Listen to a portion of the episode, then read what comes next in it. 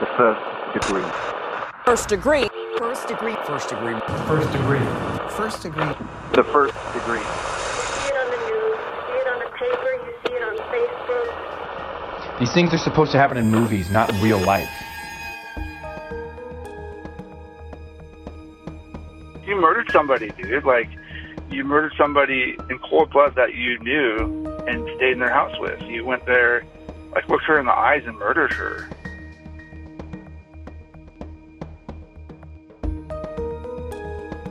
Welcome to the First Degree, the true crime podcast that you might end up on. My name is Jac Vanek. I'm sitting far away from Alexis Linkletter and Billy Jensen. And today is part three of a three part story, the conclusion to the Dana Laskowski case. If you've waited three weeks to binge this whole thing, I commend you. That's freaking hard. And to everybody that has waited one week for each episode, thank you as well. And to everybody who's criticized us for not labeling it properly as a three part story, I say, I'm forgetful. These things happen. and uh, this podcast is free. So there you go. You listen to it when you listen to it. Uh, here we are. You know we try we try our best to to appease our listeners and We sure sometimes we forget to label something and we hope you'll forgive us but i feel like this story is so compelling that it is either worth the wait or is worth the mix up but we Mhm. will conclude it for you so you can go to bed feeling like you listened to a story wrapped in a little bow but Yes. until we get into it billy what day is it today Well, today is March 17th. And you know what that means? oh yeah It's Submarine Day. Nope Ooh. Yep. Submarine Ooh. Day. Gotta love a good submarine. oh like a sandwich No, no, no, no, no. An Oh, actual submarine. submarine. like a yellow submarine You, almo- you got Jac Yes. excited for a second, but then when Mhm. it, Did it you- fizzled out. Did you see how my excitement went from none It did. to full back to Mhm. zero? hmm I did see that. Mm. I've only But been on you know one what? submarine, and I've it's the Disneyland submarine. That's the only one I've ever been on. Which is not there anymore. And, And- someone and- just someone just asked me what what ride would you want to bring back? And it's the twenty thousand leagues under the sea ride at Disneyland because it was so great, but it was just really, really hard to maintain. And Was that even a real submarine, or did they just kind of dunk it underwater for a second and just sat there? No, they were real submarines. it's on, it You was on a out- track. It was on a track. You went around. Uh, there were mermaids down there. I was like, oh my god, a mer-. like I thought those mermaids were Mhm. real people. It was a whole thing. I loved They that used ride. to have real people as mermaids. I love that. I, I know. They- Not when they I was real, a kid. real but people as mermaids at one point. Not when you were a kid, but but when your great grandfather, I think, did that second the second um uh thing that he did when he was talking about Disney, they were there when they when they That launched uh thing he did when he was Submarine. talking about Disney. Okay, cool. No, because because he did he did a he did the grand opening and then he did a second one. When they re, when they relaunched all this other stuff, like when he's in the monorail with Nixon. Oh, sure. We're sure. talking about Art Linkletter talking for about Art anybody that Linkletter, yes.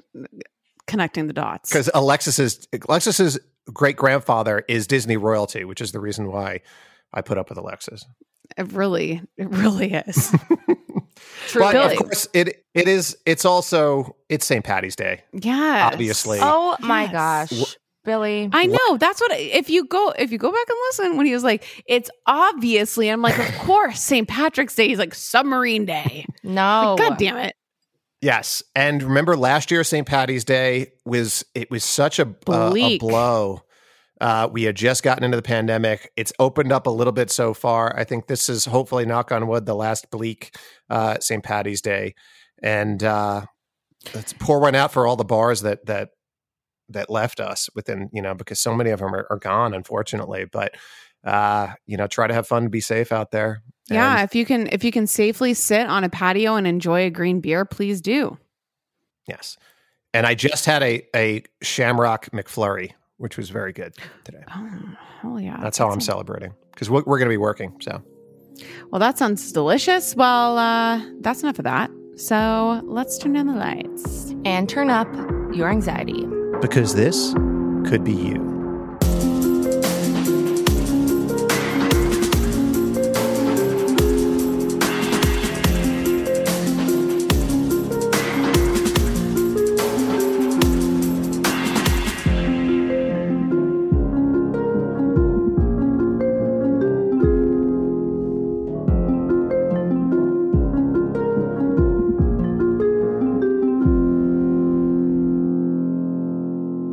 After over a year of investigating the August 2001 murder of 36 year old Dana Laskowski, the police had gone through several suspects Dana's husband, her boyfriend, her lover, and the local weed dealer, before ultimately being pointed in the direction of two teenage girls Dana's 17 year old niece, Amanda Knott, and her best friend, 17 year old Emily Lonborg. To this point, the police had gleaned some interesting information about Emily Amanda and their relationship, which was rumored to be romantic at several points. And all of these aspects prompted additional questions, mainly who killed Dana? Was it Emily? Was it Amanda? Or was it both of them? So, when Dana's murder happened, Amanda, Emily, and their friends were still in high school. But by this point in our story, when they were finally on the radar of law enforcement, they had all graduated.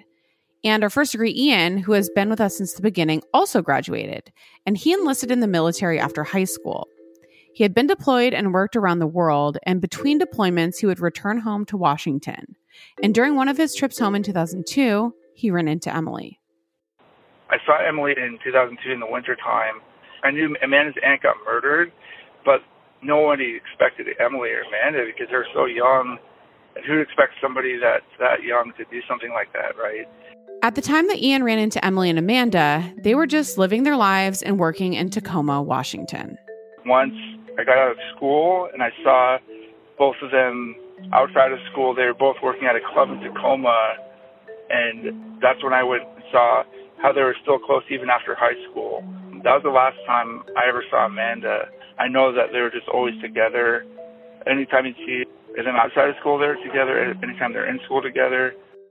So when Ian saw Amanda and Emily in 2002, the two friends were still a united front, but it's unclear whether they had any idea that police had launched a full fledged investigation into the two of them. Police were doing a deep dive into each of them. And the natural place to start was to see what kind of criminal history was in their pasts. And as it turns out, Emily's criminal record began in 97 when she was just 14 and was caught shoplifting clothes and jewelry from a local mall. Now, this kind of crime isn't terribly unusual for this age group. Young teens sometimes experiment with morality in this way, including certain hosts of this podcast. I stole panties. It wasn't that big of a deal. It's an experimentation of morality. It's fine. I they caught me and I gave them back. I never stole anything. but Emily's behavior escalated in 1998 when she stole money out of a teacher's purse at school. Now, Emily was actually this teacher's assistant at the time and had been seen in the office just prior to the theft. The teacher confronts her. She denies it, but later confided in a friend that she had, in fact, stole the money. So Emily's arrested, booked, and was released to her mother. She was also arrested for possession of drug paraphernalia during middle school. Then, in January of 2001, eight months before Dana's murder, Emily's arrested on charges of first degree theft and trafficking of stolen property. After being invited to the home of a friend of a friend, and when she was there, she stole jewelry and cufflinks and had a friend pawn the items to get some cash. All right, so switching gears to Amanda, it's a bit more difficult to find specifics about Amanda's criminal history, but there was an odd notation in the court documents that I thought was worth mentioning. So apparently, Amanda had been a witness to a murder on a previous occasion when she was in high school. It's a really odd coincidence. Uh, and there were no other details, just saying she had been a witness to a murder. And then also that she had been a runaway and, you know, legally documented as a runaway more than five times. So that's odd. They both have this odd criminal history. But, anyways, enough about the past. Where are Emily and Amanda now? So it was soon revealed that Emily had actually gone to rehab in the months following Dana's murder. And in rehab, people talk. They talk a lot.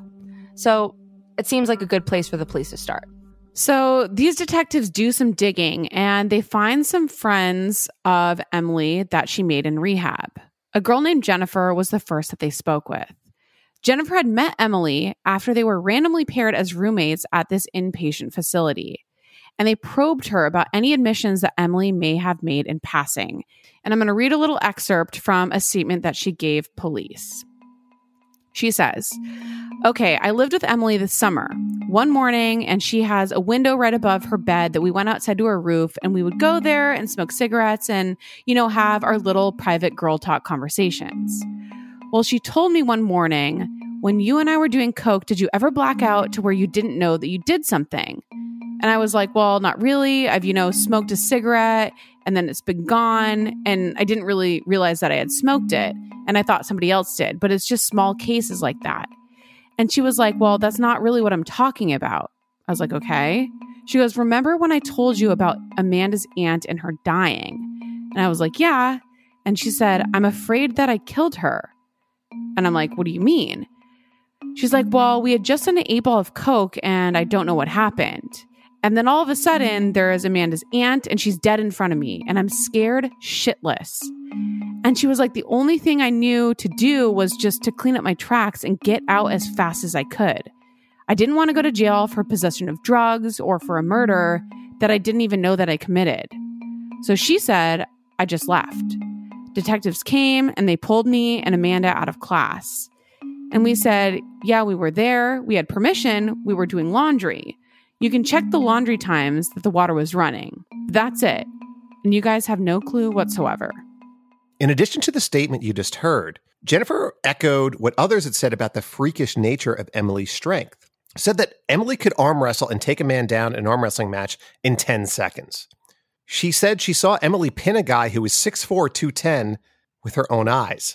And Jennifer added that Emily confided in her about a situation that happened with Dana, but she had doubts about whether Emily was telling the truth. But then over time, she heard Emily admit to killing Dana on four other occasions when she was sober. On one occasion, Emily said, You know, I killed that lady. Then when Emily and Jennifer relapse, Emily would say, Oh, yeah, well, you know, I've killed somebody, so you better watch out. When asked, Jennifer admitted that Emily never explained how she did this. But she added that Emily would make a remark when they would watch a movie where somebody gets strangled.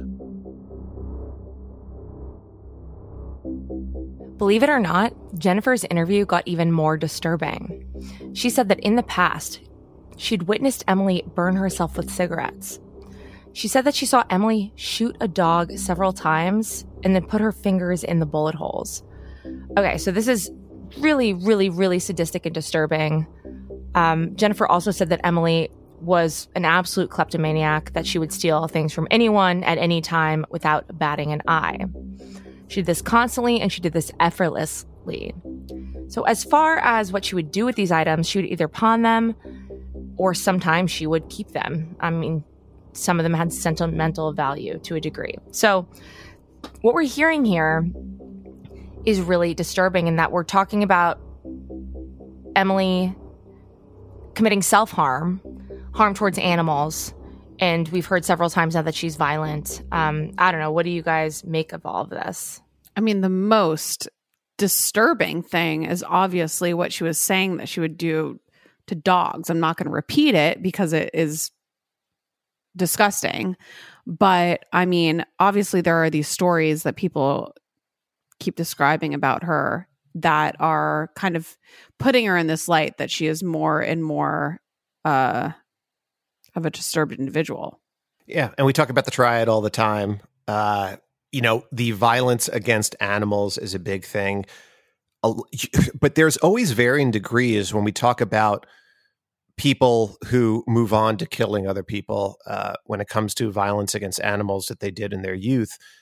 But I, am not going to repeat what she did because Jac, I, I know you you stepped away from it, but going that far, there is there's doing the act and then sort of exploring the act even more that mm-hmm. shows that there's something in her that is kind of blocked off. It's like I'm going to do something horrible and then I'm going to sort of investigate what I did, which is really disturbing. Without any sense of remorse or a- anything at all. It's almost like she does this thing, there's a blank slate on her face, and then mm-hmm. just goes about her day, and it doesn't seem to affect her at all. And some of these other things that she was doing is, uh, you know, normal behavior for a lot of teenagers. So it's not as alarming. But then mm-hmm. when you put the harming the animals into the collection of the other things that she was doing, then it becomes uh, a whole nother story. Well, right. And we talk about and we hear about children, you know, 14, 13, exploring morality. That's what I like to call it because I myself like shoplifted at that age because you're experimenting with your your own feelings about what's right and what's wrong. And it's like I Yeah. stole panties and I got caught and I was like this feels awful. Never doing this again. You know what I mean? Um this was horrible. Like I didn't know it helps you sculpt right from wrong in your own head, really. Well, and it's yeah, and it's almost the reaction to what you are doing is is the more disturbing thing than the actual act of what she was doing. For some of the things that she was doing. Totally. So we see some normal behavior like at 14 and 15, but usually it's like you get caught, your hand gets slapped, and that's like a demarcation where then you're like, oh shit, I'm going to behave properly, Mhm. like most of society. And some people are like, yeah, I'm going to double down and start one upping my last thing. And I'll I won't get caught next time. And and it's really Yeah. just that fork in the road, and we saw which way she chose. So as far as Emily goes, the person who knew Emily as a high school student was our first degree Ian. So we asked him if there was anything that he could recall from his experience with her, Emily, that raised red flags for him. Emily was really was really like her affect and everything was really flat in terms of expressing any emotion. You know, she was always kind of like super excited and stuff, and then um, I never really saw her react to it. I was hanging out there once. I was talking to her, and she asked me if I had ever done anything that was so bad that you can't forgive yourself. And I was like, you know, I've stolen something or whatever the case is. She's like, no, I mean something that you can't, you, you can't live with. I didn't know what she meant. I was seven. I was 17. Like, what, what do you mean? Did you stay? I mean, stay out too late? Did you, you know what I'm saying? Like, you don't think of those things when you're that young. So the police continued to dig up associates of Emily's, and they found a second friend that she had met in rehab. Her name was Sarah Johnson. And it's probably no surprise that she also had her own stories about Emily. And according to Sarah, Emily had once said to her, quote, I had a crazy life when I was using. You'll never guess what I've been through. You've never murdered anybody. So Sarah said that Emily bragged about killing Dana several times. And Emily had revealed that she had become jealous of Amanda's relationship with her Aunt Dana because of how much Amanda loved her aunt. And Dana was Amanda's favorite person. Emily spoke freely about the murder and said that she didn't regret it, specifically citing how Amanda always chose her aunt over Emily.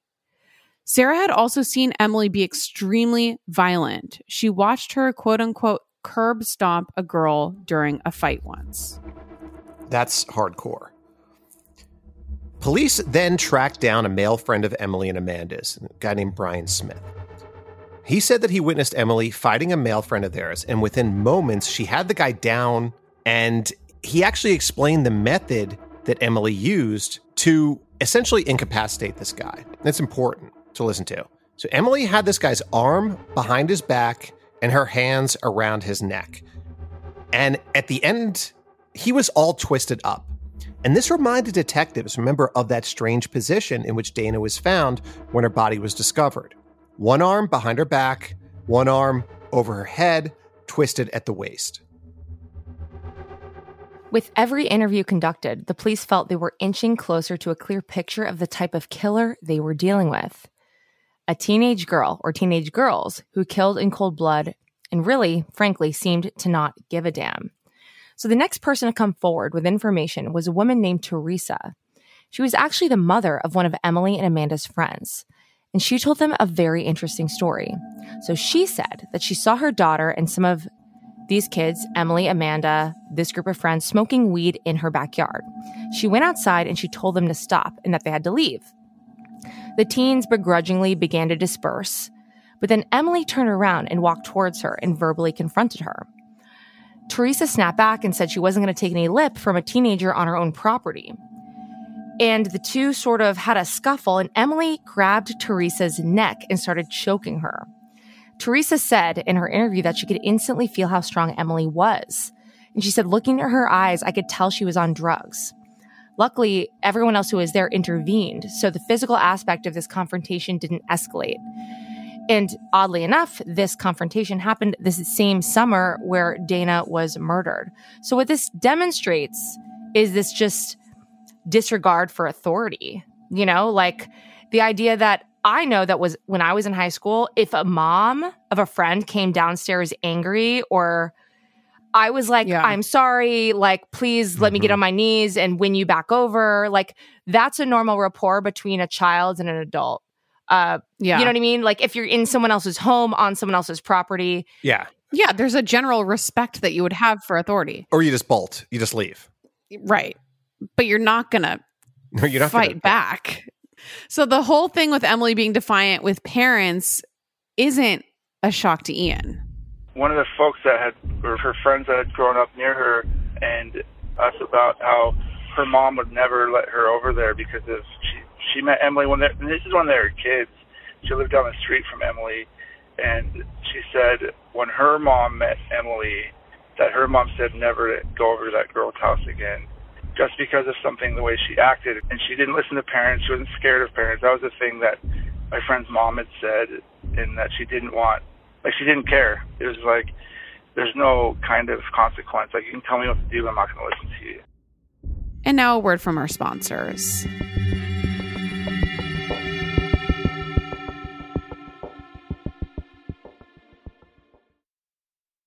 When I was growing up, I took French in high school, but I could never get the language to stick. I wanted to be fluent so bad, but it never happened. I just couldn't focus and I couldn't practice enough, and it didn't work. But thankfully, there's Rosetta Stone, which is the most trusted language learning program, and it's available on desktop or it can be used as an app on your phone or tablet. Rosetta Stone is different. It immerses you in so many ways. And with its intuitive process, you can pick up any language naturally. First with words, then phrases, and then sentences. And before you know it, boom, conversations. Plus, with Rosetta Stone's true accent feature, you'll get feedback on how well you're pronouncing words. It's like having a personal trainer for your accent. Don't put off learning that language. There's no better time than right now to get started. For a very limited time, the first degree listeners can get Rosetta Stone's lifetime membership for 50% off. Visit rosettastone.com slash first. That's 50% off unlimited access to 25 language courses for the rest of your life.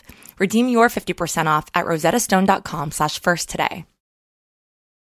Okay, so it comes as no surprise that I have absolutely no idea how to cook. I don't want to learn how to cook. It's not really my thing. But when I tried Factor meals, it was a freaking game changer. So Factor's fresh, never frozen meals are dietitian approved and ready to eat in just two minutes. Yeah, two minutes. So no matter how busy you are, you'll always have time to enjoy nutritious, great tasting meals. So the first time I tried Factor meals, I was actually blown away because I'm like, that's it. That that's all it is. 2 minutes and the meals are so delicious. With 35 different meals and more than 60 add-ons to choose from every single week, you'll always have new flavors to explore. And you can treat yourself to restaurant quality meals that feature premium ingredients like filet mignon, ooh fancy, shrimp and blackened salmon. Like I said, they're so easy to prepare. I love them. So head to factormeals.com slash degree 50 and use code degree 50 to get 50% off your first box plus 20% off your next month. That's code degree 50 at factormeals.com slash degree 50 to get 50% off your first box plus 20% off your next month while your subscription is active. It's almost summer, and the best and most sustainable way to shop for a new season is on therealreal.com. The Real Real is the largest and most trusted source for authenticated luxury resale. It's the only place you'll find brands like Hermes, Cartier, Prada, Dior, Staud, Zimmermann, Jacquemus, and more for up to 90% off retail.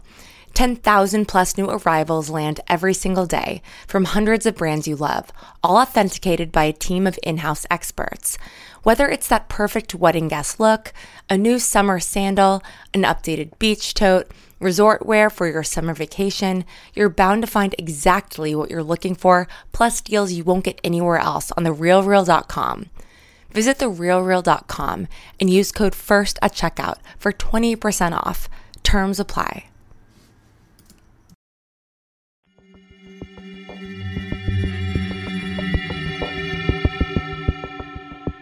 For police, each story that they heard about Emily somehow ends up getting worse than the last, and they didn't stop coming. The next person willing to talk was Emily's ex boyfriend named Jamie Willman. And apparently, Emily had lived with Jamie for a point after Dana's murder, and he had a lot to say. And in the course of him providing a statement, he shared that Emily had in fact confided in him about Dana's murder. And what he said was shocking. Quote, Amanda doesn't know, but I got coked out and went to rob her house and I blacked out and she got murdered. I don't know how I did it or anything. I'm not sorry for it because Amanda's a dumb bitch and her aunt's a dumb bitch, and Amanda's aunt got what she deserved. Amanda can't find out. Jamie continued with his statement and said that Emily had admitted to killing Dana at least five times during the course of their relationship. She would say, Amanda's a dumb bitch. I'm glad I killed her. Exact words. Jamie said Emily was an alcoholic and prone to flying into a rage. And this is interesting. So apparently, Jamie felt for Amanda after Emily told him all of these awful things. So he decided to tell Amanda what Emily said. And it's not clear whether this happened when he and Emily were still together or what, but according to Jamie, when he told Amanda what Emily said, it seemed as though she had no idea that Emily was involved. She became enraged and at that point, she allegedly cut off her friendship with Emily right then. Okay, here's the thing. All of these things that the police are hearing from those who knew Emily were extremely, extremely damning. But for the most part, it was all hearsay and speculation. What the police needed was something concrete. So they kept digging. So another lead brought police to the door of a young woman named Tanny, one more friend of Emily and Amanda's. Now, this interview would end up being key. Immediately, Tanny echoed several of the things police had heard several times by now Emily's strength. Tanny described her as buff and actually motioned to her biceps to demonstrate how big Emily's were as she described Emily. Tanny also said that Emily was like a guy in a lot of ways, that Emily had made sexual advances towards her, and that Tanny had actually been repulsed when Emily came on to her. So naturally, the subject of Dana's murder moved to the center of the conversation. And what Tanny said is that she heard talk around town that Emily had killed Dana and that she got away with it. But police had heard this. They were on the hunt for something more than rumors and hearsay. But Tanny kept talking. And they started to realize that her information could prove to be key in solving this case. And here's why. When they asked Tanny to explain exactly what she heard about Emily's involvement in Dana's murder, she said something that stopped them in their tracks. Tanny heard that Emily and Amanda were at Dana's house, and for some reason, Dana ended up having to ask them to leave. And this really pissed Emily off. So Emily went back into the house and hit Dana in the head with a brick or a rock. And after that, she put her in a chokehold and killed her. So this was something that the police could actually use, and this is why. When Dana was murdered, the media publicly released that Dana was strangled. But the truth was that Dana had actually suffered a blunt force wound to her head. In fact, the injury she suffered had caused blood cast off onto the ceiling, and they were initially puzzled by what could have caused this injury. And they theorized that it may have been a kick to Dana's head, but now, with what Tanny had told them, they finally knew what had caused Dana's head wound. Okay, we have all this information that the police had collected. They believe they finally knew who Dana's killer was Emily. But before they approached her, they decided that they were going to take a crack at Amanda. And given that the two friends had had experienced a rift, it's possible not only that Amanda knew, but also that she may turn on Emily and implicate her on the record to the police. They sit Amanda down, and immediately the police can tell that she knows something. She seemed guilt ridden and cagey at first, but eventually she broke. Amanda filled in the blanks about what had happened. On the night of Dana's death, she and Emily had been high on drugs. They went to Dana's house. Emily started being rude to Dana, so she asked the girls to leave. And this is when everything took a turn for the worse. Apparently, Dana had lightly touched Emily's arm as you sort of do just to guide someone towards the door. And that's when Emily flew off the rails. In a violent rage, she hit Dana in the head before putting her in a chokehold and strangling her with a scarf. And if we're to believe Amanda's version of events, she turned around because she couldn't stand to watch. But Amanda explicitly said that she heard a crack, and then she heard a gurgle, and then she heard Dana gasping for her life and then she didn't hear anything.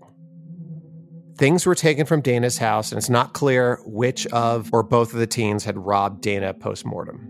So, what Amanda is saying is that after this altercation with Emily and Dana, they left Dana's house, and part of her had hoped that Dana would just wake up. Maybe she imagined this girl and this crack, and she, they were high on drugs. So, they, I think probably they woke up the next morning and were like, did, was that real? I mean, who knows? You could actually try to imagine how that unfolded emotionally for both of them. But Amanda's account is a little confusing for a few reasons. So remember earlier in the episode when we heard from Jamie, Emily's ex, who said that after Emily bragged about killing Dana, he approached Amanda and told her what Emily had said. Amanda seemed shocked when Jamie told her this, which begs some more questions. So after Dana's killing, had Amanda lived in denial about what happened? Had she known the whole time? And was she upset about the fact that Emily was bragging about it? Or was she upset that Emily had broken some pact and started telling people about it. Uh, we don't really know. And of course, the idea that they were inebriated and under the influence of drugs clouds all of this. Um, but certainly, she was in her in her interrogation able to provide sort of a step by step of what happened. So it's it's very interesting and confusing. But either way, based on what Amanda was saying now, she was aware of the fact that her best friend Emily had killed her aunt. With Amanda's admission combined with what Tanny had said about that never before released info, remember about the head injury, the police finally had enough to get a search warrant for Emily's house. And during this search, they found some physical evidence which would allow them to arrest and charge Emily with Dana's murder. When the police arrived at Emily's place to issue this search, she was defiant, which is not really surprising and she repeatedly stated that she had nothing to do with Dana's murder. But despite Emily's protests, the search of her space revealed a goldmine of incriminating evidence. They found items that belonged to Dana, including a black shirt. And police later learned that Emily had actually worn this shirt that she stole from Dana's house to Dana's funeral, which is the darkest shit that I have ever heard. Yeah, this teenager is terrifying. Honestly, it's so disturbing. So, that's actually not all that was found at Emily's. They also found a diary or a journal of sorts. So, in it, Emily had written a bucket list of things she wanted to accomplish before she died. We won't bore you with the whole list because I promise it's the, the ramblings of a teenage psychopath, um, but we'll give you some of them to give you some context. One, record a CD own a dwarf hmm. horse and a dwarf lamb, or just a lamb, dwarf horse and lamb. Go to the Caribbean for one month, own a house and condo, start a fatty club. I'm not sure what that is, but here we are. Kill someone and get away with it. So, this is something explicitly that police found in a journal of this teenage girl. So, in the same journal, there were other admissions related to Dana's murder there was a reference of a fight between Amanda and Emily where Emily wrote, quote, I should strangle her just like I strangled her aunt. So the police felt they had enough. Emily is arrested, and to say the community was shocked would be an understatement. Remember, Emily was petite, and she was 17 years old when she killed Dana. And also, she'd been hiding in plain sight in the community, seemingly without a care in the world. It was also shocking for Dana's family to find out how many people knew that Emily had killed Dana, but none of them came forward. But then there's another twist, and that's it. Amanda wasn't charged with anything.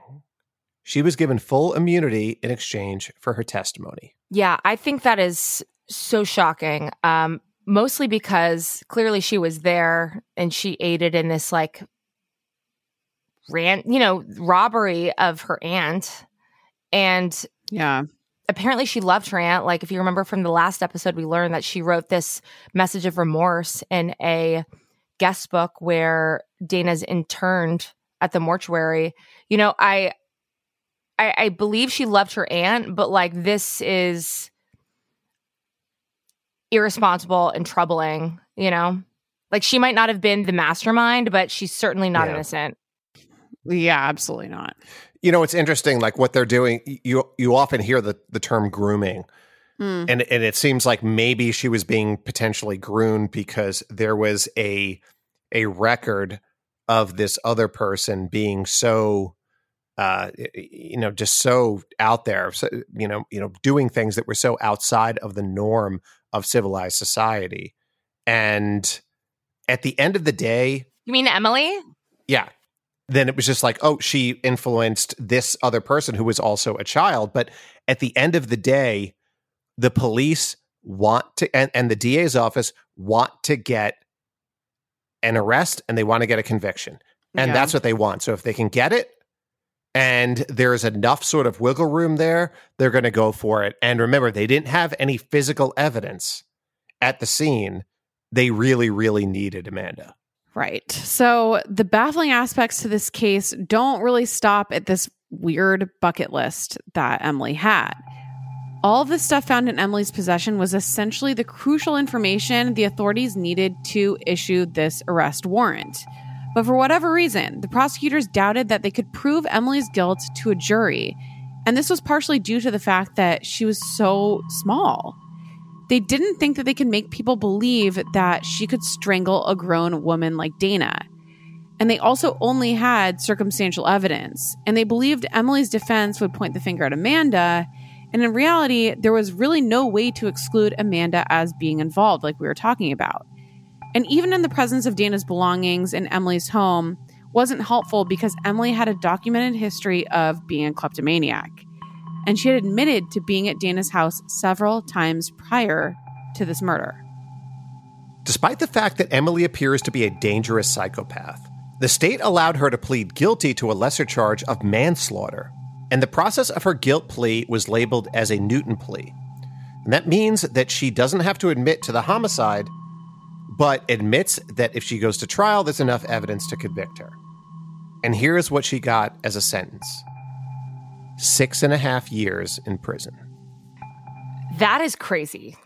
It really is Crazy. crazy. It's so upsetting if you think about it. Like Dana was a mom of three triplets and literally was just like letting these kids around her, like to throw them a bone and help them out.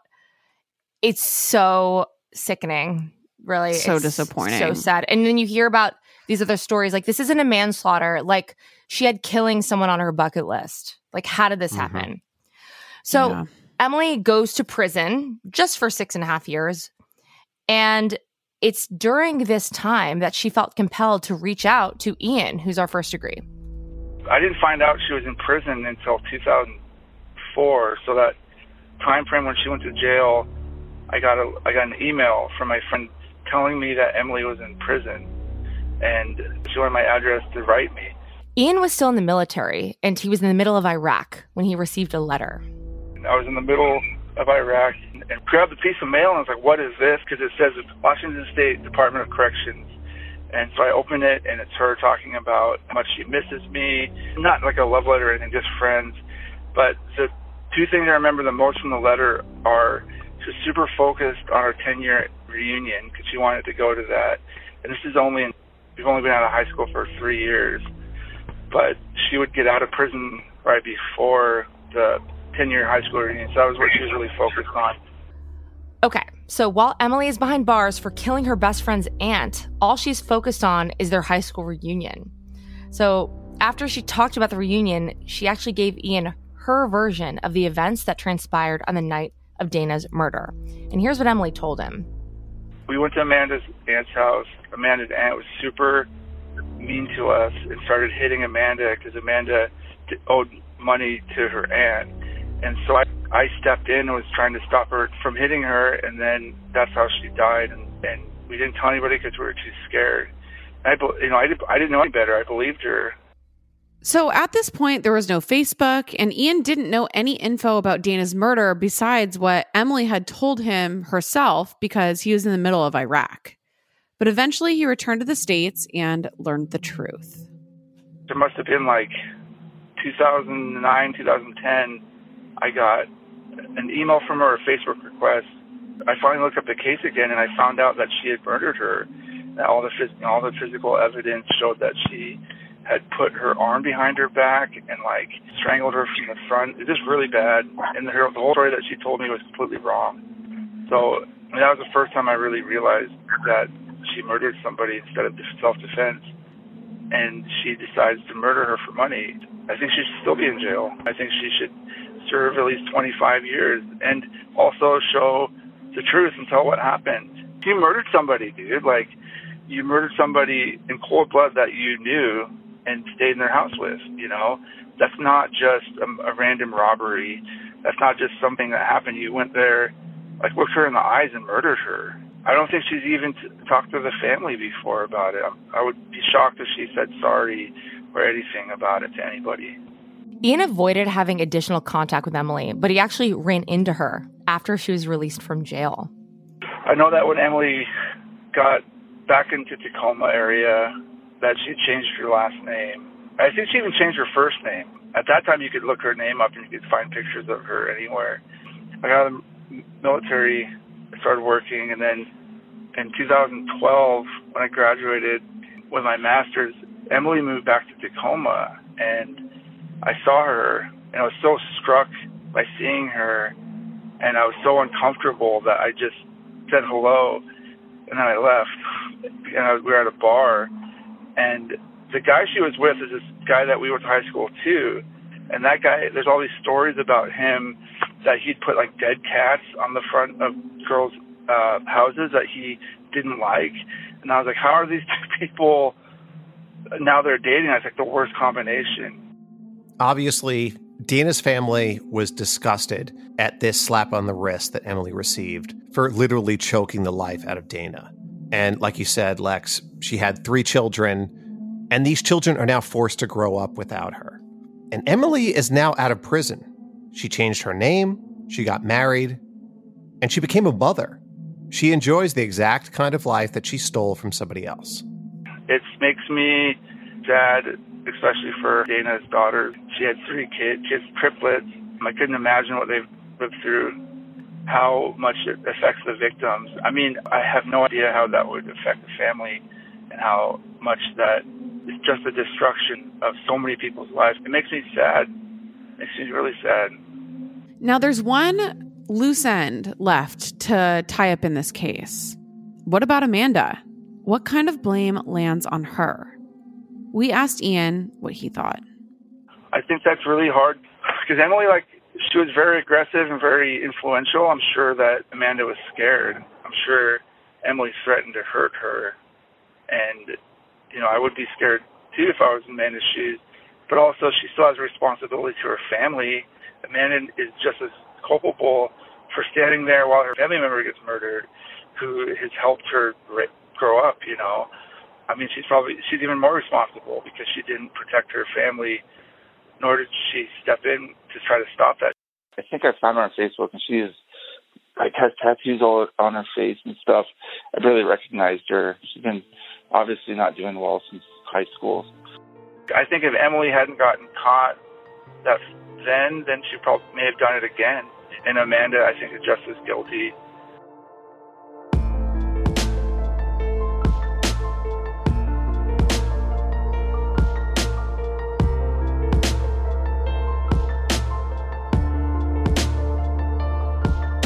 All right. Well, a huge thank you to Ian for being with us for the past three episodes. Thank you so much for sharing your story. If anybody out there is listening and they have a story to tell, please email us hello at the first degree podcast.com.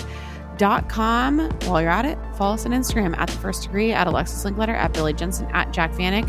Join our Facebook group. We're talking true crime all the time. Search the first degree in the search bar and stick around because we're going to kill some time.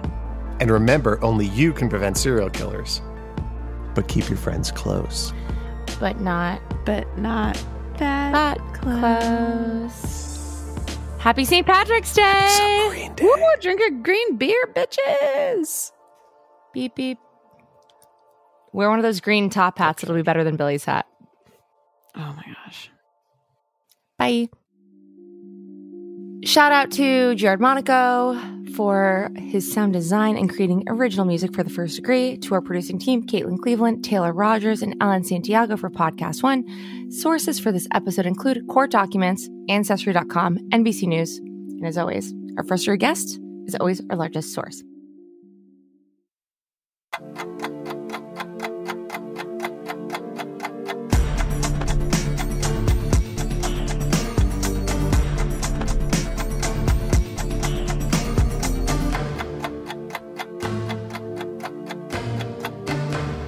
All right. Well, welcome to yet another episode of Killing Time. Now, we are recording this episode on a Sunday afternoon.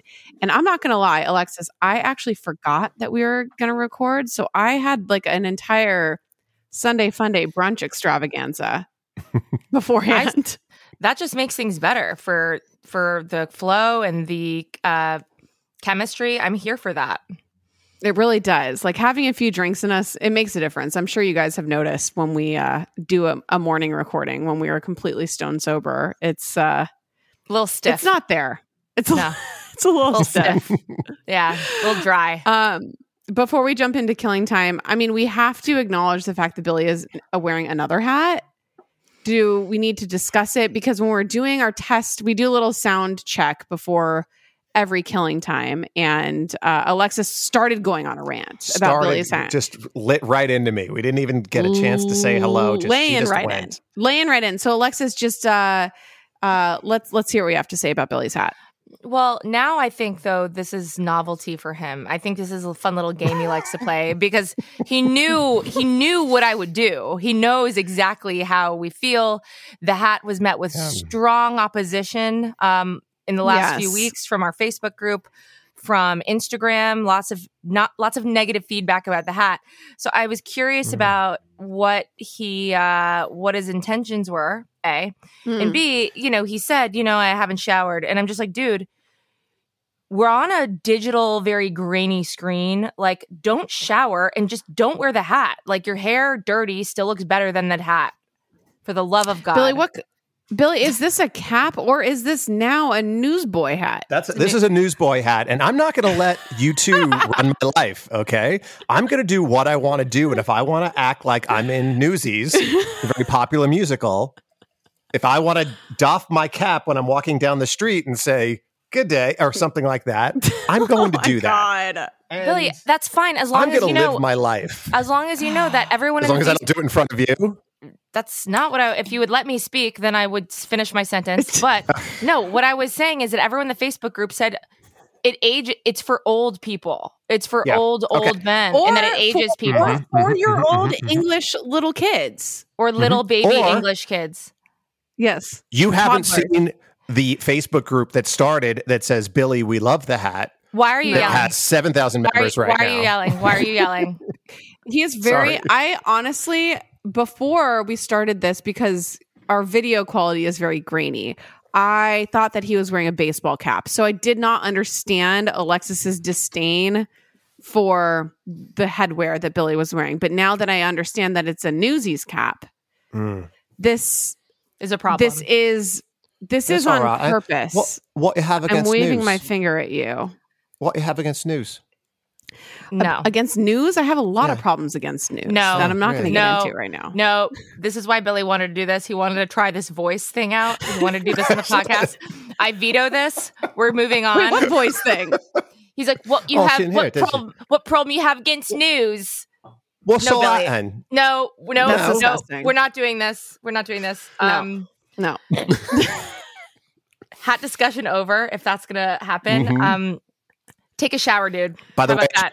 By the way, to the check next out subject. check out the check out the first degree merch store. Where we'll be having the hats. We will never, ever, until the day I die, have a Newsies hat on our first degree merch store. Nobody All right. makes them because they're Check- hideous on every out my, man. check out my personal uh, merch store where I'm going to be making hats. It'll be Yeah, Billy's yeah. gonna link- Billy's say, gonna- no, don't Billy's- to anyone. Billy's gonna link to the Kangol store, and you can get your hat there. Not an ad. I told you Ha- I was almost, almost going to buy a Kangol bucket hat. I think almost. you should. I think you should. I think we had this discussion like two years ago too. This has been a this has been something that's been sitting in your in your shopping cart forever. No, I know. And I'm like, why is this bucket hat $80? I thought Kangol was a brand from the 90s that has gone down downhill, but apparently it has not. No, just because LL Cool J took it off doesn't mean it's downhill. No, I, I think it's fucking dope. I was just very shocked at the price tag because bucket hats are very cheap to make, but hat chat over. I do like our hat chats, guys. I feel like it really brings us together after after tearing us apart. After Yeah. tearing, yeah, it's like yeah, when you when you fight with a significant other, and then Yeah, you're my- like, I feel so my- much closer to you. Yeah, my therapist loves it. Have you talked to your therapist about? The hats. Hat Chat? No, I've not. I've not, but it's it's definitely on the list. There's a lot of other things before it. I don't know. I feel like it could be very significant. Okay. Mhm. So, um, hat chat over now. So, I wanted to get into this is something I wanted to bring up uh, a couple weeks ago, but we keep getting distracted by so many things. Alexis had sent me an article about uh, this man that faked his own kidnapping because he didn't want to go to work. Do you remember sending this, Alexis? Of course, I remember sending that because I wish I was envious of that man. This guy, should I give like uh, a TLDR for our listeners and then we can discuss? Yeah. Mm-hmm. So, an Arizona man, which Billy feels very connected to, was arrested mm. after faking his own kidnapping because he did not want to go to work. He was 19 years old and he was found roughed up and helpless on February 10th, a couple miles away from Phoenix. And he told police that he had been kidnapped by two masked men. In actuality, police said that he did it all to himself. He informed us that he at first stuffed a bandana in his mouth. Afterwards, he took off his own belt and bound his hands with his own belt. He laid on the ground and scooted out to the side of the road so somebody could see him, and then he waited. I mean, Did they say what the job was? let me see. I don't think they ever did explain what kind of job he was working for. I But- love the melodrama of this guy. He's like No, uh, the Wait, the sorry. dramatics so good. He he worked at the tire factory. Hmm. Oh well, of, yeah. The smell of rubber is never fun. So Yeah. is that like uh he was replacing tires or something like that, or maybe worked in It was a by making. I was making making the tires. yeah. Yeah, I get. I totally get not wanting to go to that job or any job. Frankly, I sometimes lay in bed and wonder how I can get out of my life, and then I, I'm too deep in it. Like I'm too. s- I'm too tethered to my responsibilities, where it's too late for me. But if you can save yourself, you should. Do you uh, how would how would each of you get out of a day of work?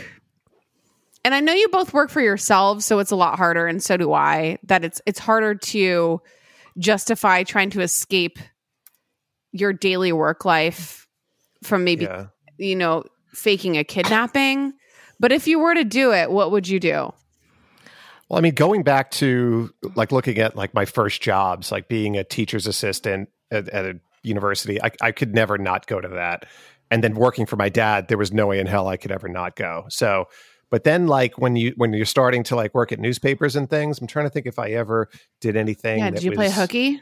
Did I ever play hooky? I, you know what? I might have once, but I might have done it because I had another job. Like I had to go work. I, I was doing a freelance gig, and I had to give an excuse to go do the freelance gig to make some money on the side. Oh, You're so productive, Billy. Yeah.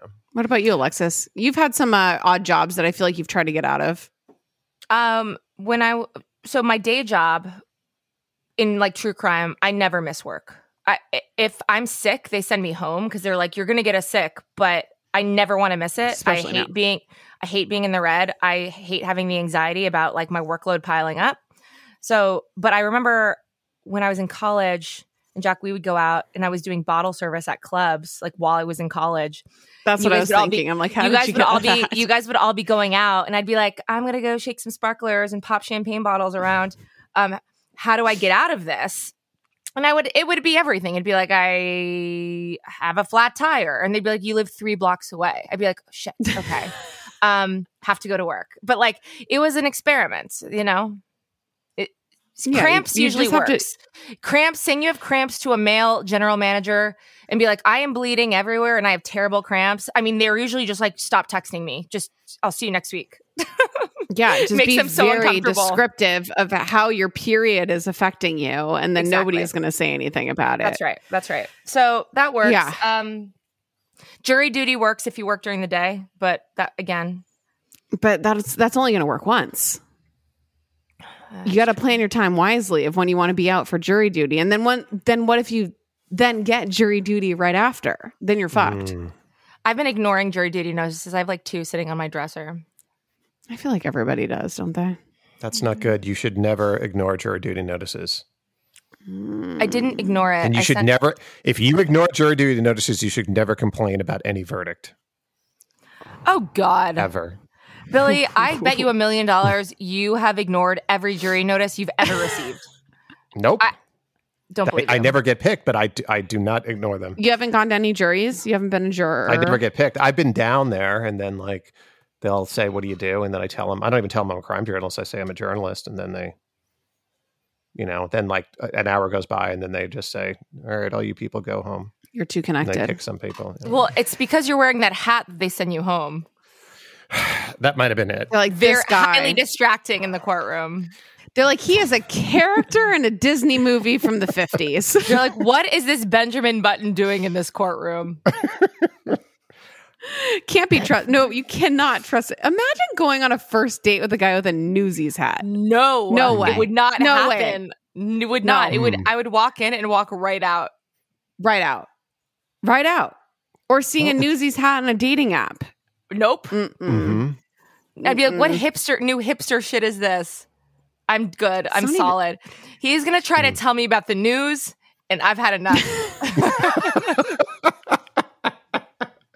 I've enough of the news. Forbid he today. to tell you about the news. No, Listen, we get you. bombarded with the news. I definitely don't need a newsie telling me about the news. Do you realize the Newsies? That was the entire way that you got news back in the 1890s. Yeah, but we're not in the 1890s, Billy. Billy, I'm when gonna you're start living when my you're life like mad I'm in when the you're mad when you're mad at people or mad at me. Are you gonna just start throwing rolled up newspapers at, at me? Why not? Why? Are you gonna like are you gonna like ride by my apartment on a bicycle and like throw rolled up newspapers at my window when I'm trying to sleep and shit? He'll have such good aim. He'll know exactly how to hit your window so it'll break. Oh my god. And then I'll Right, call the Billy? cops. I'll be like, there's a man who looks On the loose. Who looks young, yet his hat has me confused. He might be his senior hat- citizen. His hat screams 120 years old. Right. So the Don't you people see? you- the anachronism that you guys are doing is just embarrassing because Newsies actually stood on the corner and yelled out, you know, extra, extra, read all about it. and then talking told about a paper boy. Yes, Billy- yeah, you're talking Billy- about paper boys. Billy, why are you yelling again? Because he's That's passionate about defending himself because he knows he's in the wrong. I'm gonna buy one of those hats and burn never it. been and more live- right. I'm gonna live stream burn one of those hats. yeah, there's your first TikTok right there. Wait, we should do that. Absolutely done. And Remember done. when I tried to burn uh when I broke up with my ex-boyfriend, I tried to burn a rose he had given me. Remember Alexis? I They're was too with mo- you. We they're went too to the moist. beach. They're too moist to burn. too They're hard. moist, and then it was What do we do? too Just windy. stab it? Do we start stabbing it with sticks or something? We did. We started stomping on it. I don't know. What I tried to throw it into the ocean, and then it was too windy, and it Windy- flew flew back. back. It was like that scene at Arrested Development when he tried to throw the letter into the ocean. It just flew back and hit him in the face. That's pretty much what happened. But we will do this with the Newsies hat. We will find a day that it is not windy. And we will bring kindling so that it's dry and ready to be ignited. Yeah, And it will. and then you'll will. dump the ashes into the Pacific like in Big Lebowski. the sweet, sweet, sweet embers will be dumped right into that cold, dirty ocean. Yep. Along with all the other trash in there. It'll be Billy Jensen's hat. We got to steal his hat first, though, Alexis. It can't just be any hat. It has to be Billy's hat. I'll go get it. It's fine. I'll get it this week. Do not bring that on our trip. Oh, it's You coming. won't. No. No, Alexis, this did. is your perfect opportunity to steal it on the trip. He just won't have any idea where it went. Right. Yeah. And I won't be able. To, you know what? You you steal it from me. Thank God there's Amazon, and there'll be one there the next day. Ew. It will never An stop. Amazon one? No. Oh, I know. At least get hmm. like a Gor. What is it? Gorgon these Brothers. are all Go- these are all Goorins. Yeah, Goorin They're Brothers. Yeah, yeah. All right. Well, I think we've had enough of that, and we've had certainly enough of that. Had enough of that. Too much hat chat. It keeps coming back. Too yeah, much hat chat. sorry chat. about the hat chat, everybody. It's a distraction and it's a problem. So we'll address this at some other time. Time of death, 1425. Beep, beep. Beep.